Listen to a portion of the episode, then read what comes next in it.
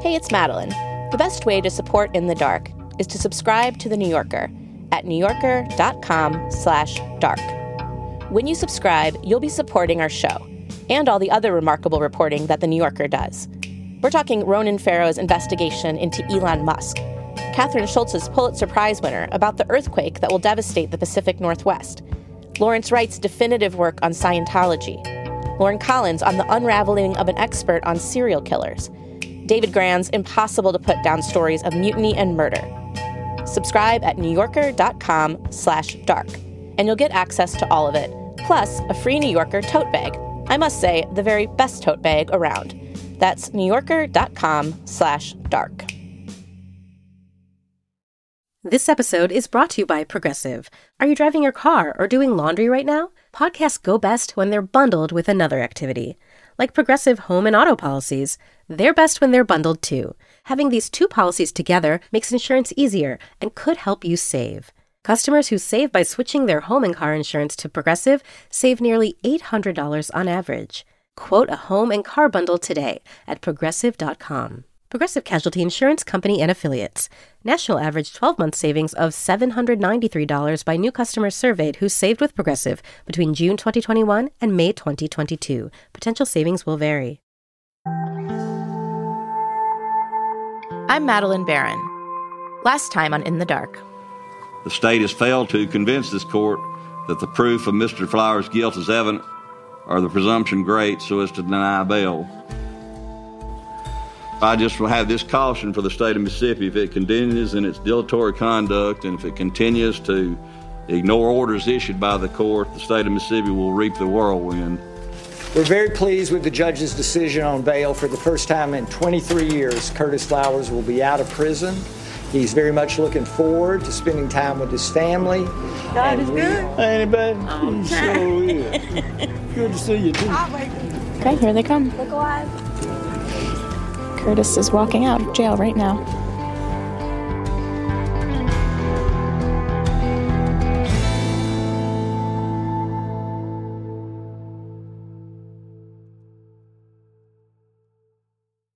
A few hours after Curtis Flowers was released from jail, our producer Natalie and I drove over to Curtis's sister Priscilla's house.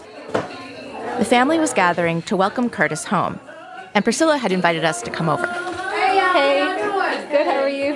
A few people were gathered in the living room and kitchen. Hey, how's it going? Priscilla's husband James was out back frying fish, like he often does when the family holds parties. Priscilla stood in the kitchen and leaned back on the counter. You look so tired. Are you looking forward to getting some sleep? Oh, yeah. Curtis's father, Archie Flowers, was sitting at a table in the kitchen. What are you What are you up to, Mr. Flowers? Uh. You're eating some fish. Yeah. I love fish. See me sweat and try to eat it. and it's hot. James kept coming in with big metal trays full of fish and hush puppies. I have something to eat. I'm good. We are good actually just ate. So, Curtis's friend Terrell James walked in. so um, what's going on here tonight? Can you describe what's happening? It's a joyous occasion. It's, it's number love and family. That's all. That's all, all I can say. Number love and family. That's all we want to do. See the family and show the love. All right. Yes, yes, yes. So, how are you feeling? Oh, wonderful, wonderful. Just left work. Woo, I've been up there all day just praising the Lord. I couldn't work all day. Woo, God is good, ain't he? God is good.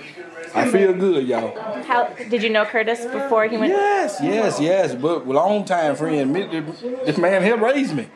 Mr. Flowers raised you. Yeah, boy. Yes, sir. Been, hey, look, been around ever since I was like this right here. Little bitty kid. Been around the Curtis and him, his wife, whole family. Ever since I was a little bitty boy. So, how did you How did you hear the news today? I've been following it ever since. we look, we we been sitting at work like this right here watching it. We watched the whole thing at work. We didn't do nothing all day until it, the verdict was made. And Lord have mercy. Wow. I told him, I said, at least I can go to work now and finish my job, and then I can go home. I just want to see him and hug him and go home. As long as I can see him, I'm good. There was a small room just off the kitchen. And in that room, sitting in a chair, smiling and talking with his family and friends, was Curtis Flowers. He noticed me and Natalie standing in the kitchen next to his father, and he got up and came over. Thank you. Oh. Oh. Yes. Hi, Mr. Flowers. How you doing? I'm doing well. How are you? I'm doing okay. I didn't know if we were ever gonna have this conversation. Yes, I've been looking forward to talking to you guys. And I was looking for you in the crowd when I come out to jail, and, and Priscilla said, "That shit's right there." Yeah. Yeah. Probably the shortest one yes, in and any I'm, I'm like this so here, can so just- I'm looking over you. Yeah. Yes. It's really good to actually meet you. You too. You too. Rob asked me to hold on and not talk to anyone right now. Rob is Rob McDuff, Curtis's lawyer. McDuff has told Curtis that he doesn't want him doing any actual interviews with reporters yet. And we can And wait. he said we can call him first. And, Yeah, and let's do that. All right. And also, I can't even imagine, like, you have to be exhausted right now. yes, I am. Yes, I am. Yes, but uh, Madeleine and what's your name? I'm Natalie. Natalie. Okay. Nice to meet you. Yeah, it's nice to meet you guys, and I'm looking forward to talking to you. I really am. Yeah. Yeah. Ooh, you guys just don't know how thankful I am for all you've done. Yeah, I really am. I am looking forward to it. Yeah, same. Yeah. I see you got one of the uh, shirts on. Yeah, uh, they was passing them out to all the lawyers, and I said, well, hold on, I want one too. What does your shirt say? False evidence appearing real. Hashtag free Curtis Flowers. So you're wearing like your own shirt. Yes. Okay. Yeah, I, I, I changed in the truck on the way back.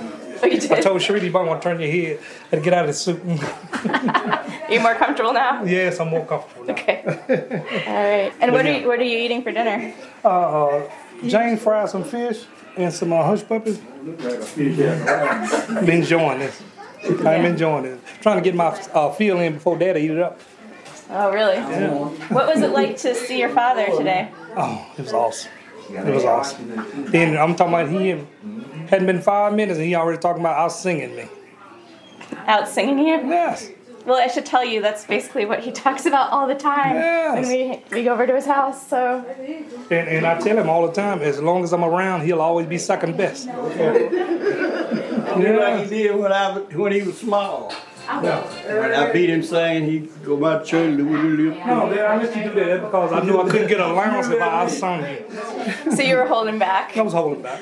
to get your allowance. Mm-hmm. Too scared to sing. That's what. You think he's too scared to sing? Yeah, he get too scared. You know, we were rehearsing one time. He said, "God have done." What time you gonna get up tomorrow, Kurt? You need to get some rest. I don't you. know what time I'm getting up. You know, So you can come over and talk to I'm you not tomorrow. on I know a you schedule can now, you know. In the jail, so you have to get up when they say get up. I don't know. I don't- I Let me don't. speak for Kurt. Curtis's sister, Sharita Baskin, started to talk. She was looking right at me and Natalie. You all have really made a tremendous mark. Because it hadn't been for you, we wouldn't tell him where we'll be. And I understand by him not wanting to talk right now, I'm on the way Well, I'm to just, I'm just yeah. only following what Rob I know asked that's understandable. But I, speaking for other family, if it had not been for you, my God, where would we be? It ain't enough words to express our gratitude for what y'all done. Cause it's been time before you all came into our lives, we was unsure what was gonna happen, but we never lost the faith. When y'all stepped in or in the dark, that changed the whole. It that said changed the whole ball game, and we thank you for all that y'all have done, all the research, all the talking, all the interviews. Because it had not been for you, ain't no telling where you would have been right now. Thank you both. Well, with reporting, you just sort of never know what's going to happen. Like all you can do is report the truth and the facts as best you can figure them out, and what happens from then, you never know. And so it's like to have it end like this. Yes. You know, you just never know. But here we are. Yes. Go get y'all some rest. So this Guys, I to grab some of this fish. One more time. Okay. Thank you so much. Yes, Miss Oh, Natalie. thank you. Nice meeting you. All right. Yes, but I'm looking forward to talking to you all. Great. Yes. Tell you, you guys, tell you guys gonna be real easy to talk to. Okay. Yeah. Well, we look forward to it. Yeah. All right. But we'll, we'll give you some time. All right. Okay. There's somebody that took a piece of fish. Oh, my God. Curtis! Come on, let's, let's, Come on, y'all, let's let's pray. pray. We finna say a prayer. Come on, Dad. Molly, come on. Come on, TV down. Come on, hungry man, put that plate down. Y'all ready? Everyone gathered in a circle in the kitchen, and Curtis's cousin, Kittery Jones, said a prayer. Heavenly Father, we come before you this evening. We just thank you and we give you all the praise and all the glory. We thank you for what has transpired this day. Oh, what a lovely Christmas present you have given us. Oh, and we thank you for it. We thank you for In the Dark podcast, you giving them all the wisdom and the knowledge to uncover things that they tried to hide. We thank you in advance for all the other things that you are going to do. And we give you all the praise and all the glory for taking care of these women. In Jesus' name, amen. Amen. Amen. Yes. Y'all have a good night. Thank you. That was very nice. Thank you. Thank you all. right. Y'all definitely have been a blessing to us. Oh, yes, Okay, we'll see you later. All right. Get some rest. See you soon. All right, y'all take it easy, drive safe. We will. Thank you. Yeah, all right. I gotta say, it's a little bit crazy that we're just talking. I don't know. Like, it's see you gonna take- It's gonna take me a little while to get used to. Oh, okay. But you're gonna get used to me fast then. Okay. All right. I'm fun to talk to. I, I believe you. All right. We'll talk soon. All right, take it easy. Bye. You too.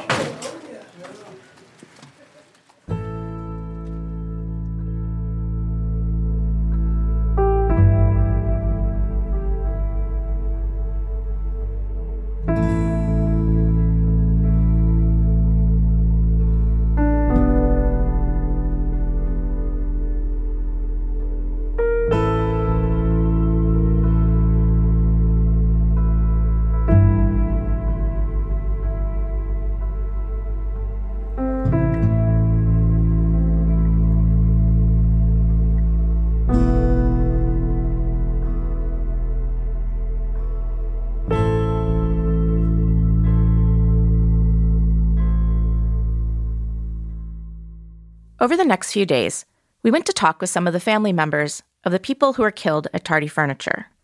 Our reporter Parker stopped by the house of Willie Golden, the brother of Robert Golden, the only black person who was killed at the store. Golden was standing in his kitchen in an undershirt. The TV was on in the background. 23 years we've been hackering and going on about this thing. Now he's been released, so maybe the people will be happy one way or the other. You know, I'm done with it. You know, I'm done with it. That's not gonna bring my brother back. It just bring the remember the memories back of what happened. I'm done with it.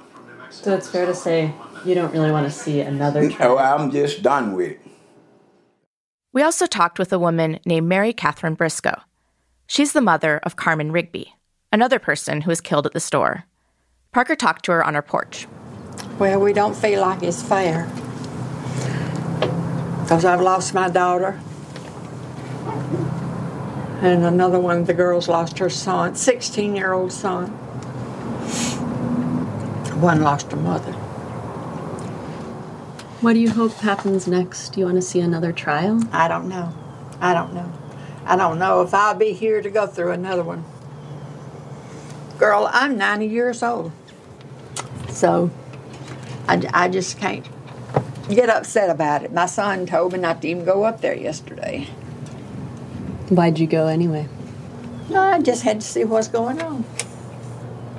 I've sat through all the others. What were you hoping for yesterday? Just hoping he'd just stay put so everybody could settle down. I just don't want nobody else to get in trouble. What's that mean? What do you mean by that? I don't want trouble for anyone. I just don't want nobody to get in trouble. You mean somebody who's angry about this? Yes. Yes. Well, we're we're really just upset. They just keep bringing it up, bringing it up. My husband always said we wouldn't live to see the end of it. Of course, he didn't. Then it looks like I won't either. I, I just, I just want it to be over, not bring it up anymore. That's that's the main thing. But uh, I hope you never have to go through nothing like this. Thank you. I hope so too, and I'm really sorry. Yeah.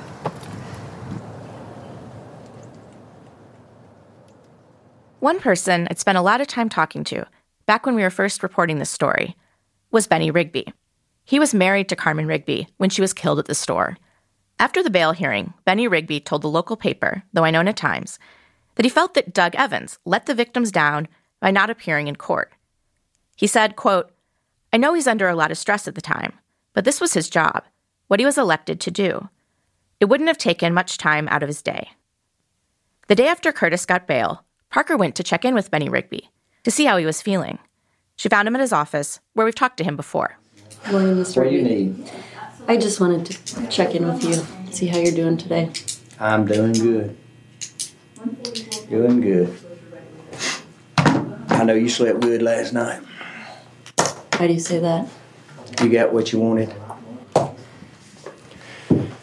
I'm really hope, hopeful that you'll sort of share your feelings and reactions.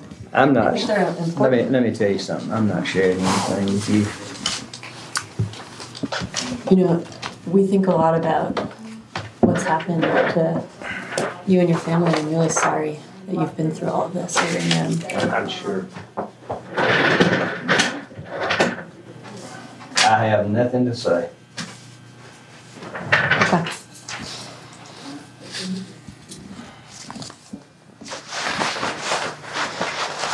Except I, I I'd feel like a disgusting person if I were you. Why is that? You just are. I, I, I mean, I, I'm truly curious why you say that. You're you're, a, you're not only a liar. You're disgusting. What did? Why is that, Mr. I don't know. I guess that's the way you're raised. No raising. What do you feel like we lied about?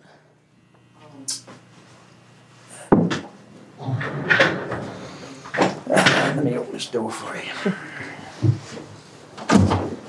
Don't ever come back. What was that? I said, don't ever come back to my office. You want me to say it louder? We weren't surprised by Benny Rigby's anger. At the bail hearing, our podcast was mentioned a lot, and it was clear that it upset some of the white people in the audience who believe Curtis is guilty. In the days after the hearing, Parker drove around Winona, talking with white people about what had happened at the hearing. Pretty much everyone had heard the news. Two guys eating plate lunches of meatloaf and lima beans at the Quickway gas station. Boy, I was just shocked that they were going to let him out on bail. I was shocked that they were going to even consider it. I think he was guilty, and I think he's gonna go free. A woman in the parking lot of the public library. I think they should just leave the man alone. That's my opinion, honey. That's just my opinion. I mean, his he suffered. His family has suffered. You know, it, it six of anything should be enough. At the post office, around the corner from Tardy Furniture. Utterly, absolutely ridiculous. Four people were murdered. We know who did it. This whole town knows who did it. This whole town knows who did it. But he's going to get by with it because of liberal people, of idiot people. That's what. And it makes me sick because they were, these were friends of ours. He damn sure did it. What did you think of what the judge said yesterday? Oh, a judge? Are you kidding me? A liberal judge? Judge Loper? Yes, ma'am. Very liberal. Yes. Do you think Curtis Flowers is guilty? I don't think so. If he was, they would have had a straight trial, nothing wrong. But all this stuff they did makes the state look worse than him. So, what do you think of the way the DA handled the case? This is Mississippi. What do you expect? At the Dollar Tree. With what Evans done, I don't see anything wrong with what he did. I'm gonna just be honest about it. the blacks are raising Cain because it was a black man on trial, you know. It's just a, a racist innuendo to, to cause it, you know, to try to get away with it. And if he does get away with it, get out, I think that he better not come back to this town if he wants to live. Because there are some people that said if he ever hit this town, that he would that would be the end of it. You think he'd be in danger? Oh, yeah. So, I mean, if he gets out, I can't stop him, but I think he's stupid if he comes back here. If he wants to live very long.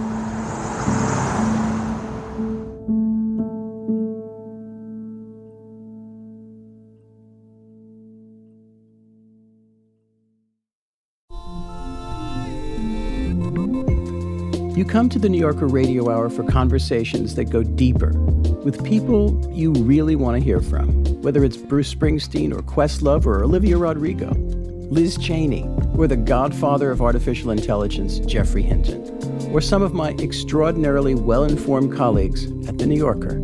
So join us every week on the New Yorker Radio Hour, wherever you listen to podcasts.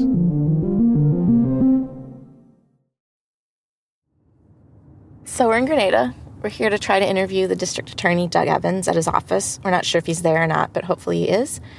And we're just trying to figure out what is going on with this case right now. Two days after Curtis's bail hearing, Natalie and I headed out to find Doug Evans. Evans hadn't shown up for the hearing. He'd sent an assistant prosecutor named Adam Hopper to argue the state's side instead. And Evans' office hadn't submitted anything in writing before the hearing in response to the defense's written motion asking for bail to be granted. And Evans' office still hasn't responded to other motions filed by the defense in the past months, including a motion to remove Evans as the prosecutor of the case, and a motion asking for the charges to be dismissed entirely. When we tried to call Evans on the day Curtis was granted bail, a secretary answered and took a message. Evans never called us back. And we couldn't leave a voicemail message because the office doesn't have voicemail. Because of all of this, it wasn't at all clear what Doug Evans was thinking. And yet, Evans was still the lead prosecutor in the case, still the person who would decide whether to try to go forward with another trial, a seventh one, or offer a plea, or agree to having the charges dismissed. I really hope he's here because I really want to know what he's thinking. Yes. What's going through his head right now? We parked outside the district attorney's office and went in. Morning. Um, we were stopping by to see if Mr. Evans was here. He's not in. Oh, okay. Do you expect him later? Don't really know. Okay. Um, is he in court today? Uh, no, we don't have court today. Okay. Any guesses as to where would be a good place to, to find him today, or? I have no idea. He does. I mean, I, I really, I have no idea. Yeah. Okay. Um, well, maybe we'll try back in a little bit and see if he comes in. All right, do that. All right. Well, thank All you. right. Thanks. Have a good rest of your day. We drove around town looking for Doug Evans' truck. So far, no sign of him. Want to try the courthouse? Might as well.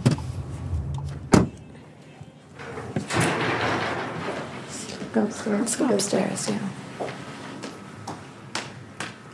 Janitor, ladies' bathroom, election commission. We knocked on a door labeled DA's office. DA's office. Uh, sorry to bug you. I was just wondering, you're over the, we're trying to find someone from the DA's office and no one's at their office. Have you seen anyone today? Not today. Anybody? Bridget, have you seen anybody from the DA office? Not today. All right. Um, Okay. They don't have an um, answer machine. No. Really? They do not. They have no voicemail. Wow. I know. This doesn't. crazy. Um, this is a little odd, right? Yeah, it is. Yeah. I'm sorry. All right. Okay. Thank you. You're welcome. Yeah, have a good day. Yeah, you too. Thanks. Where is Doug Evans? Yes, exactly. That is the question of the week. Where is this guy? We headed back to his office. But. Oh. The office is closed. No way. Yeah, it's all dark in there. What? No lights on. The back door to the back hallway is cl- completely closed. It is 3:24 p.m. on a Wednesday. The office of the top prosecutor in the Fifth Circuit Court of Mississippi is closed at 3:24 on a Wednesday, completely closed, shut down entirely. Doug Evans, it seemed, was nowhere to be found. The next day, Thursday, around noon, Parker went looking for Doug Evans again. His truck wasn't parked at his office or in front of his house, so she decided to drive by some of his rental properties. Okay, I'm driving around the corner to this house that Doug Evans owns in in town in Grenada. There's a couple cats. I see his truck in the driveway. The house is definitely under construction. In the carport, there was some lumber set up on sawhorses. There was sawdust all over the ground. And there was Doug Evans, wearing a plaid shirt and jeans, vacuuming up the sawdust.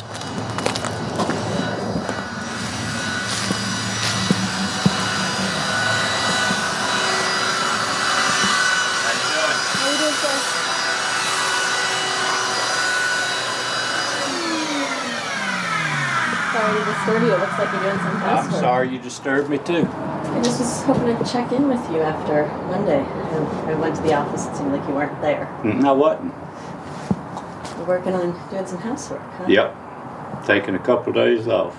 Gotcha.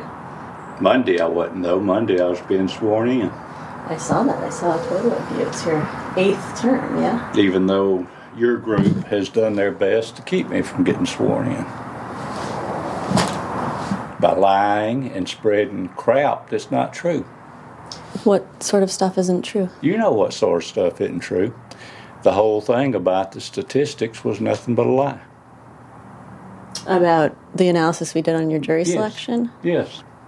Doug Evans has claimed several times that our reporting on his office's history of striking black people from juries at nearly four and a half times the rate it struck white people isn't correct.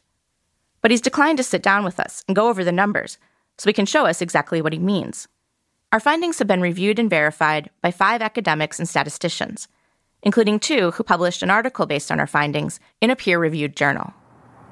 What do you have planned next for the case? That's It's none of your business. We don't try cases in the news. We try them in the courtroom. Even though y'all are trying to help the defense trying it outside the courtroom and present stuff that is not true and is not evidence. What did you think about Loper's ruling on Monday? That's his ruling. He's the judge. I do my part, he does his.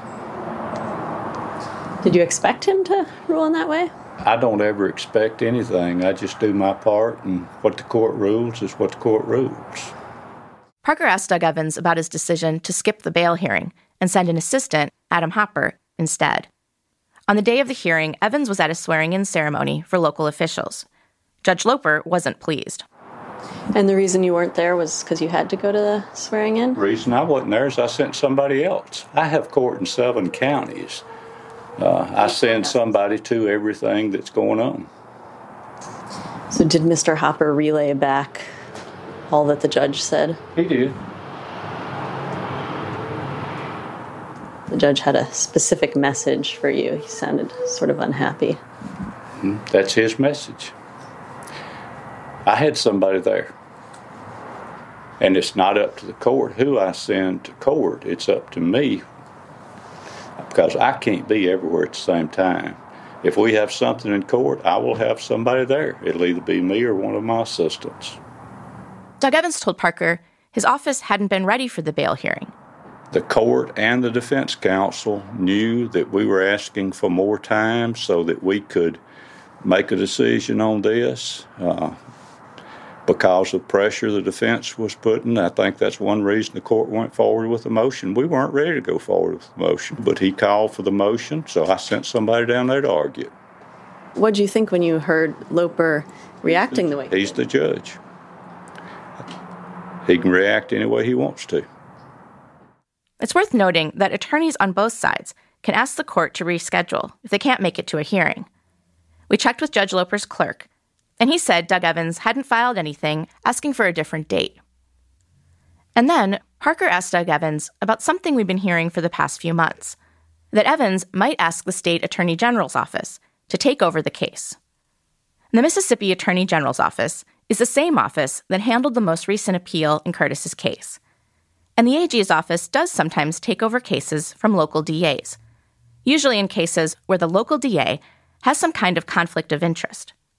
During oral arguments before the Supreme Court earlier this year, Justice Alito asked the state's attorney why his office hadn't said enough already and taken over the case.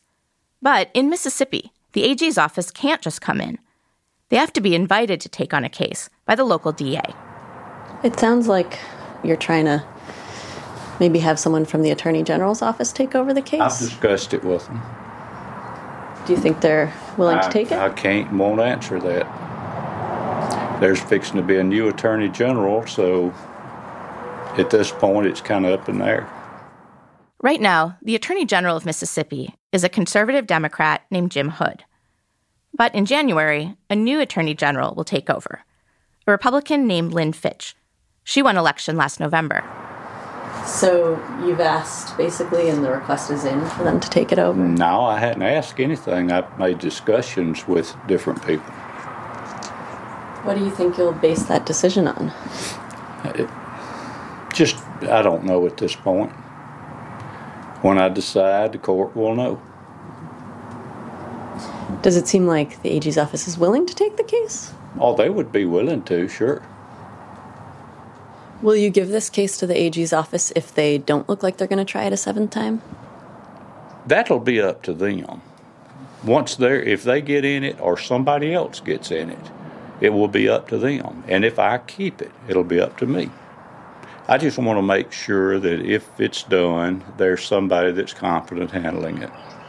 Any idea when you'll make the decision? Hmm? When I make it. Uh, I just hadn't decided which way to go yet. And until I make that decision, it's still up in the air.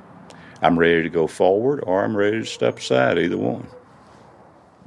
What Doug Evans just said is a big deal because having the case taken over by the AG's office would most likely be a good thing for Curtis Flowers.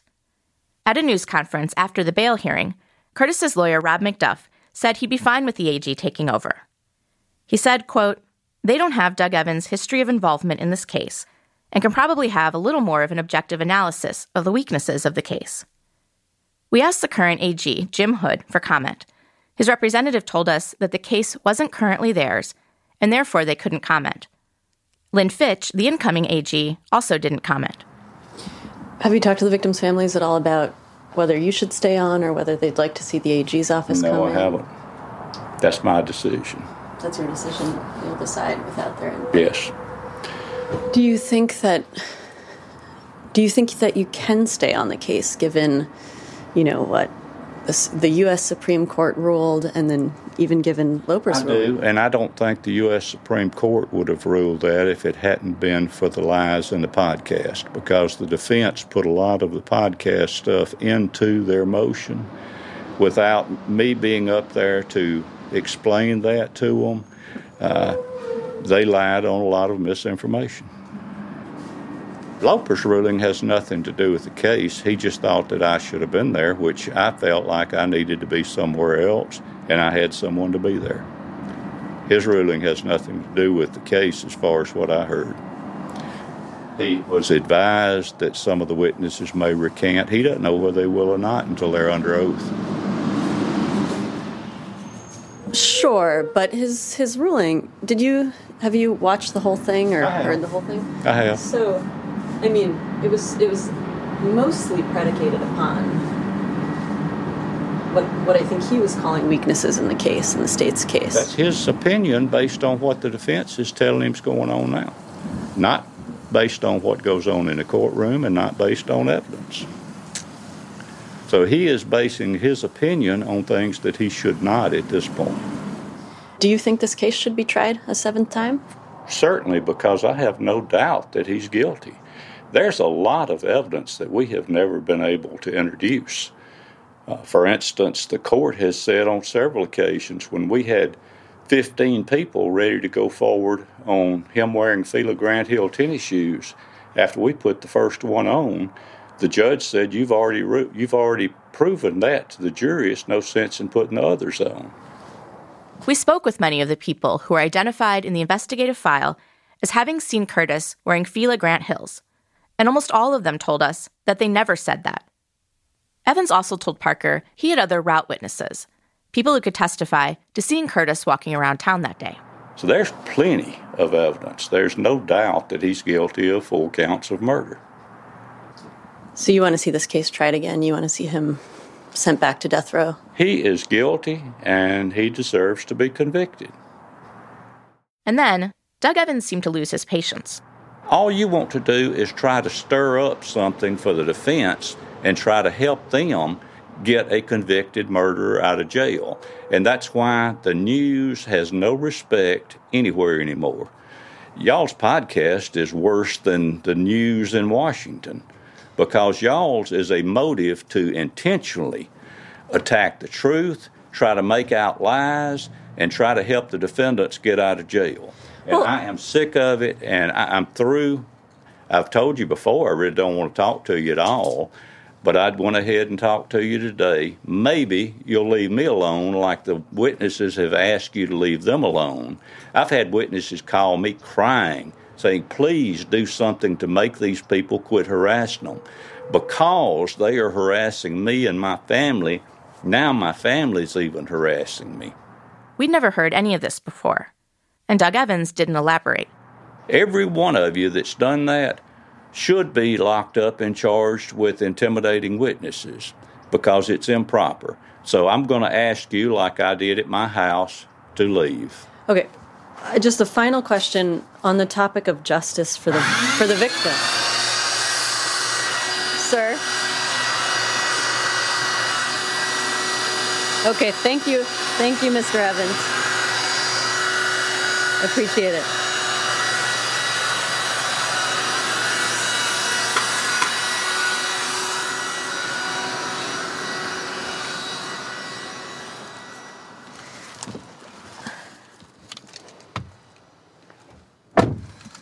So he just uh, he just turned away from me and um, started vacuuming up some sawdust on the ground. Turned the vacuum on and went back to work.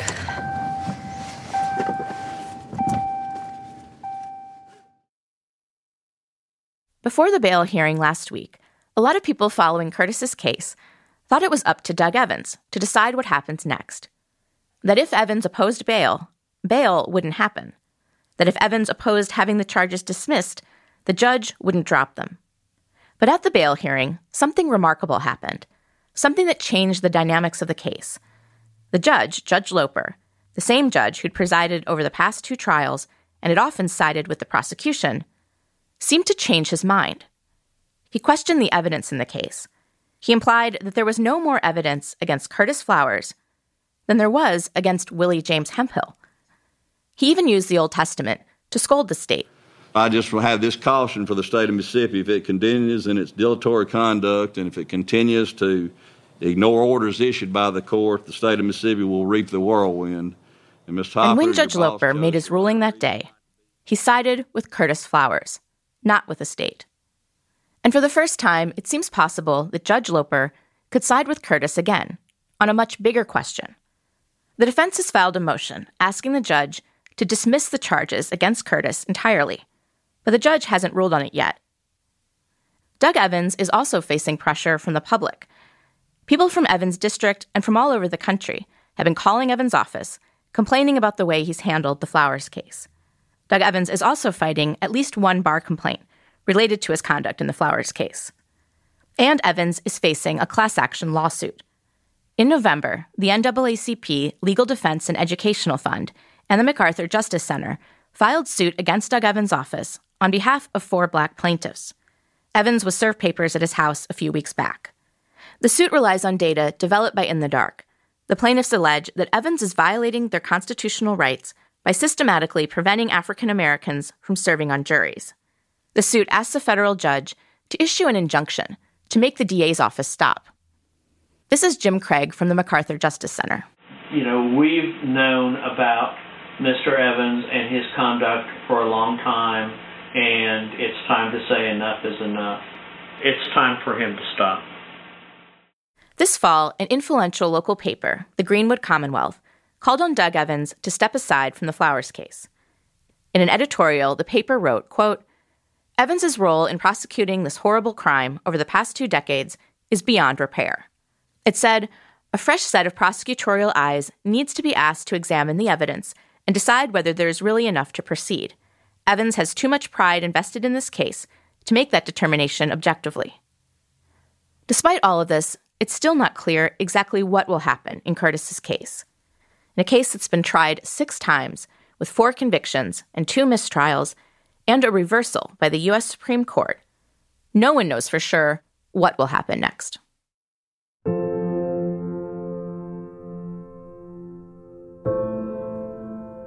The party that Curtis's sister Priscilla hosted at her house the day Curtis got out of jail went on until late in the night. We probably was to what, almost two or three o'clock that morning. Sit around, talk. That's it. Curtis went to sleep that night at Priscilla's house instead of in a prison cell. Put him in his own little room. King size bed. I rolled over the whole bed. I slept good. So I'm glad you did. The next morning, Curtis woke up before the sun rose. Up walking around here singing with his boxers on. Enjoying himself. He got dressed in clothes that Priscilla had bought him. He got into a pickup truck with Priscilla, and they headed south.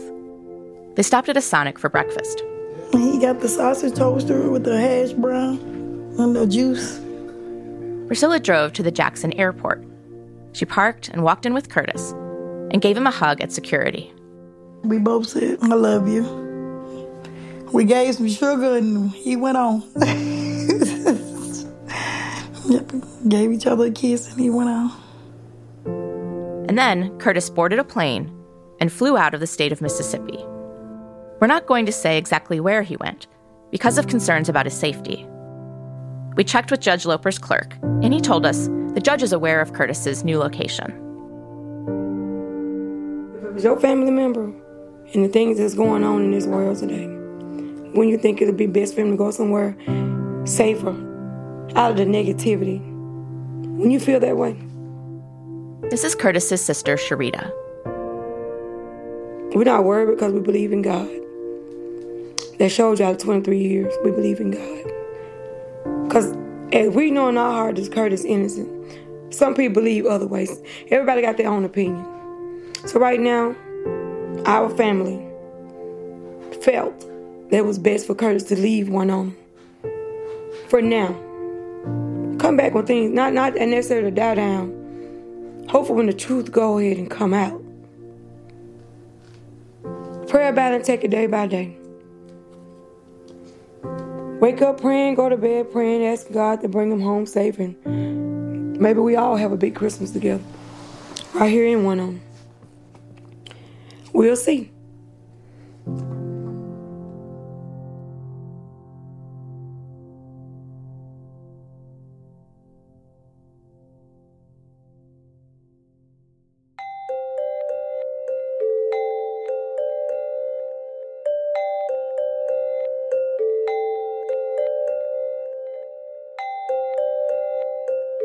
The Dark is reported and produced by me, Madeleine Baran, senior producer Samara Freemark, producer Natalie Jablonski, associate producer Rehman Tungekar, and reporters Parker Yesko and Will Kraft, with help from John Hernandez and Sabby Robinson.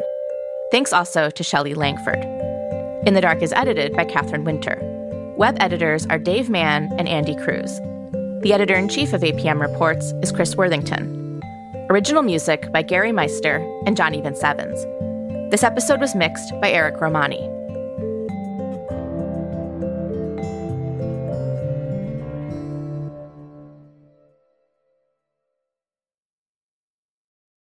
Hi, I'm Jeremy Larson, the reviews director of Pitchfork, and this podcast is supported by Pitchfork Music Festival. Pitchfork Music Festival will take place July 19th through the 21st at Union Park in Chicago, Illinois. This year's lineup features Jamie XX, Alanis Morissette, Black Pumas, Carly Rae Jepsen, Brittany Howard, Jai Paul, Muna, Jessie Ware, 100 gecs, and many more.